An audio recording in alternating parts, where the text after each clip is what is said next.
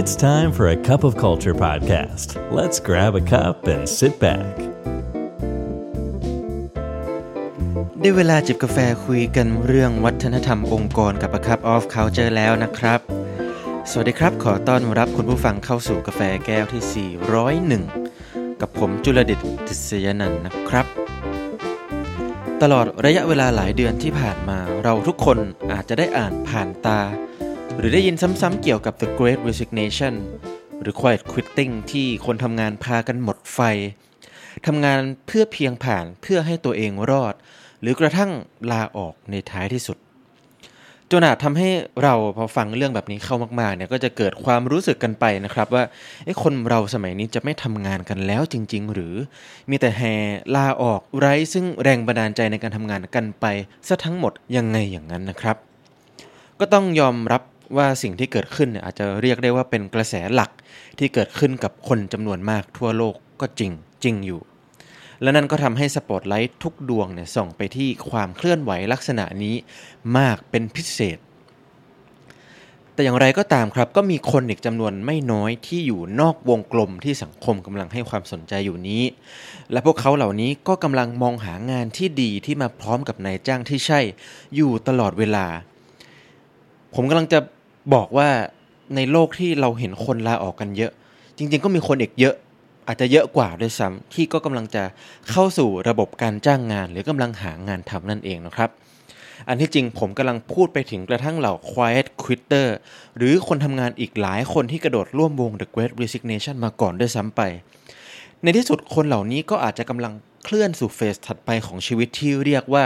The Great Return พียงแต่มีข้อแม้ว่าในครั้งนี้เนี่ยพวกเขาเหล่านั้นอาจจะขอพบกับองค์กรที่มีคุณค่าแล้วก็ความเชื่อร่วมกันเหมือนกันกับตนเอง เปรียบดังการได้พบเนื้อคู่อันเป็นรักแท้ฉันใดฉันนั้นนะครับ ดังนั้นในฐานะองค์กรเจ้าของกิจการผู้บริหารตลอดจนฝ่ายทรัพยากรบุคคลเนี่ยเราก็จะต้องเตรียมความพร้อมอยู่ตลอดเวลาในการต้อนรับคนเก่งๆเข้าสู่องค์กร ดังนั้นภารกิจเฟ้นหาและนำพาคนเก่งเหล่านี้นำพาทาเลนต์เหล่านี้มาหาเราให้ได้อย่างต่อเนื่องเนี่ยก็จะต้องมีวิธีการมี how to และในวันนี้ในกาแฟแก้วนี้ ผมจะมาแนะนำ3วิธีที่จะช่วยให้คุณผู้ฟังสามารถแข่งขันกับองค์กรอื่นได้อย่างทัดเทียมสูสีใน Talent Pool ที่ท้าทายแล้วก็ค่อนข้างจะ tricky เช่นนี้นะครับ วิธีการแรกครับ จัดการสรรหาภายในองค์กรก่อน start with internal recruitment กลยุทธ์แรกนี้เหมือนยิงปืนนัดเดียวได้นก 2 ตัวนะครับคุณผู้ฟัง 1. คือองค์กรเนี่ยอาจจะพบคนที่ใช่ ด้วยความพยายามที่น้อยลงคือการประกาศรับสมัครและคัดเลือกจากคนในก่อนเนี่ยเป็นกระบวนการที่มักจะง่าย เป็นกันเองแล้วก็กระชับ ทั้งยังประหยัดต้นทุนในการจัดการสรรหามากกว่า 2. คือ การจัดสรรภายในองค์กรเนี่ยเป็นวิธีหนึ่งในการรักษาพนักงานที่มีคุณค่าต่อองค์กร หรือที่เรียกว่า employees retention เนี่ยดีที่สุดวิธีหนึ่งด้วยนะครับ เพราะเป็นการสื่อสารไปยังพนักงานปัจจุบันทุกคน ว่าองค์กรเนี่ยเปิดโอกาสให้พวกเขาเหล่านั้น มีโอกาสได้ลองขยับขยายเติบโตคว้าโอกาสใหม่ ๆ ได้เสมอ โดยไม่ต้องย้ายออกไปไหน ให้ยุ่งยาก พนักงานบางคนอาจจะชอบข้อได้เปรียบที่เดินทางง่าย บ้านใกล้ ชอบองค์ประกอบอื่น ๆ ในองค์กรแม้ว่าจะไม่มีความสุขดังนั้นการทำ internal recruitment เนี่ยเป็นวิธีที่ดีมาก ๆ เลยนะครับ วิธีที่ 2 ครับทำ career site ให้หน่าดึงดูด pay attention to your website user experience สิ่งหนึ่งที่หลายองค์กรมองข้ามแล้วก็ต้องบอกว่าน่าเสียดายมาก ๆ น่าเสียดายเป็นอย่างยิ่งนะครับ คือมองข้ามคุณภาพของเว็บไซต์รับสมัครงาน หรือถ้าหากเราพูดในบริบทปัจจุบันให้ทันสมัยหน่อยเนี่ย ก็อาจจะหมายรวมถึงทุกช่องทางการสื่อสารไปยัง Talent Pool ของเรา ไม่ว่าจะเป็นโปรไฟล์ LinkedIn หรือ Facebook Page เป็นต้นนะครับ หลาย ๆ องค์กรในสมัยนี้ก็พูดรวมไปถึง Account TikTok ด้วยซ้ำไป คุณภาพที่ว่านี้เนี่ยเริ่มต้นจากทัศนคติต่อองค์กรที่มีต่อผู้สมัครงานเลยทีเดียว คือหากองค์กรมอง Talent เป็นว่าที่ลูกน้องของคุณเนี่ย ก็จะให้ความสำคัญกับ user experience แบบหนึ่ง แต่หากมอง Talent เป็นลูกค้าที่องค์กรจะต้องทำทุกวิถีทางเพื่อให้พวกเขาหันมาสนใจให้ได้ ความมุมานะความพยายามในการออกแบบ user experience ที่ดีก็จะเป็นอีกแบบหนึ่งชนิดที่ผมสามารถเปรียบเปยได้เป็นหน้ามือหลังมือเลยทีเดียว user experience ที่น่าดึงดูดในที่นี้เนี่ยก็จะประกอบไปด้วยเรื่องพื้นฐานมาก ๆ ทางเทคนิค ก่อนนะครับ ตั้งแต่ load times ของเว็บไซต์ คุณภาพของภาพแล้วก็สื่อต่างๆ ที่ประกอบอยู่ในหน้าเว็บไซต์ ความคมชัดต่างๆ ตลอดจน backlinks ที่ถูกต้องอันจะสร้างประสบการณ์การรับรู้ข้อมูลข่าวสารที่ดีที่ครบถ้วนของผู้เข้าชม ปัจจัยที่กล่าวมาข้างต้นรวมกันนี้เนี่ยสะท้อนความเป็นมืออาชีพขั้นต้นนะครับ แล้วก็สะท้อนถึงการให้ความสำคัญกับพนักงานขององค์กรด้วย และปัจจัยการสร้างความน่าดึงดูดที่สำคัญยิ่งกว่า เมื่อเรามีปัจจัยพื้นฐานครบถ้วนแล้วนะก็คือการที่องค์กรเนี่ยสื่อสารเรื่องวัฒนธรรมองค์กรครับ อันประกอบไปด้วยค่านิยมความเชื่อ ตลอดจนชีวิตการทำงานที่ว่าที่พนักงานเนี่ยจะสามารถ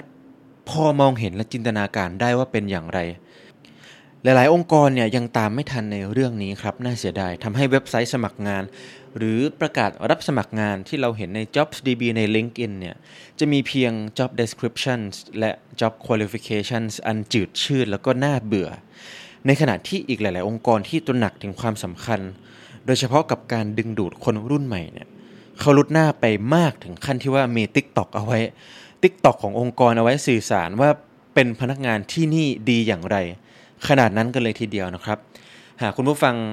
ตามผมมาถึงตรงนี้เนี่ยแล้วนึกภาพตามได้ถึงสิ่งที่ผมกำลังพูดอยู่เนี่ยก็คงจะคุ้นนะกับหลาย ๆ คลิปที่กำลังแพร่หลายใน TikTok ที่จะมีหัวข้อ ตั้งชื่อหัวข้อคลิปคล้าย ๆ กันว่า วันนี้เราจะมารีวิวชีวิตการทำงานใน 1 วันที่บริษัทจุดๆเป็นต้นนะครับ ดังนั้นโดยสรุปเนี่ย วิธีที่ 2 มันคือการ present employer brand ออกไป อย่างไรให้มัดใจกับกลุ่มเป้าหมายของเรา และเมื่อจุดพลุกระตุกความสนใจให้เขาหันมาได้แล้ว user experience หลังจากนั้นจนทำให้เขารู้สึกอยาก drop CV แล้วสมัครงานกับเรา เราทำได้ดีมากน้อยแค่ไหนอย่างไรนั่นเองครับ วิธีที่ 3 วิธีสุดท้ายในกาแฟแก้วนี้นะครับ ชัดเจนในคุณลักษณะของคนที่อยากได้ be specific about who you are trying to target เชื่อหรือไม่ครับว่ากระทั่งคนที่อยู่ในสายอาชีพเดียวกัน ก็มีพื้นฐานลักษณะนิสัยที่แตกต่างกัน คนจำนวนไม่น้อยเราๆเนี่ยครับมักจะเหมารวมเอาว่าสายอาชีพเนี่ยถูกแบ่งตามพื้นฐานลักษณะนิสัย เช่น โอ้เด็กวิศวะ คนวิศวะเนี่ยจะต้องเป็นคนแบบนั้น บัญชีจะต้องเป็นคนแบบนี้เดฟคนเขียนโปรแกรมจะต้องมีลักษณะแบบนี้ต่างกันไปตามกลุ่มแบบนี้เลย ซึ่งความเป็นจริงแล้วไม่ใช่เลยนะครับ ในกลุ่มคนที่เราทึกทักเอาว่าน่าจะเหมือนกันเนี่ยก็มีความสนใจหรือความชอบในรายละเอียดปลีกย่อยที่แตกต่างกันออกไปอย่างแน่นอน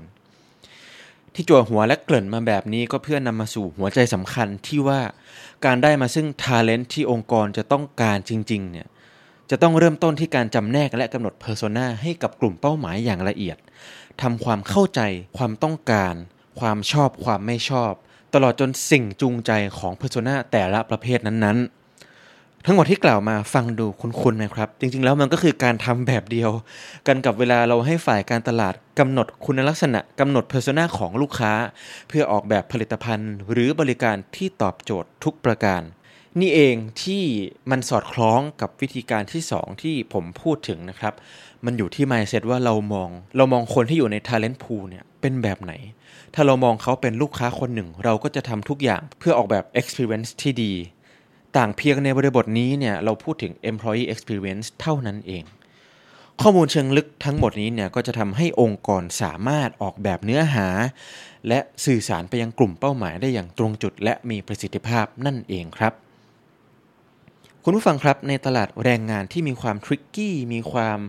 ซับซ้อนอย่างที่ผมเกริ่นไปในช่วงต้น คือมีทั้งทาเลนที่กำลังมองหางานอย่างแข็งขัน แล้วก็คนที่ดูเหมือนจะเบื่อกับงานไม่อยากทำงาน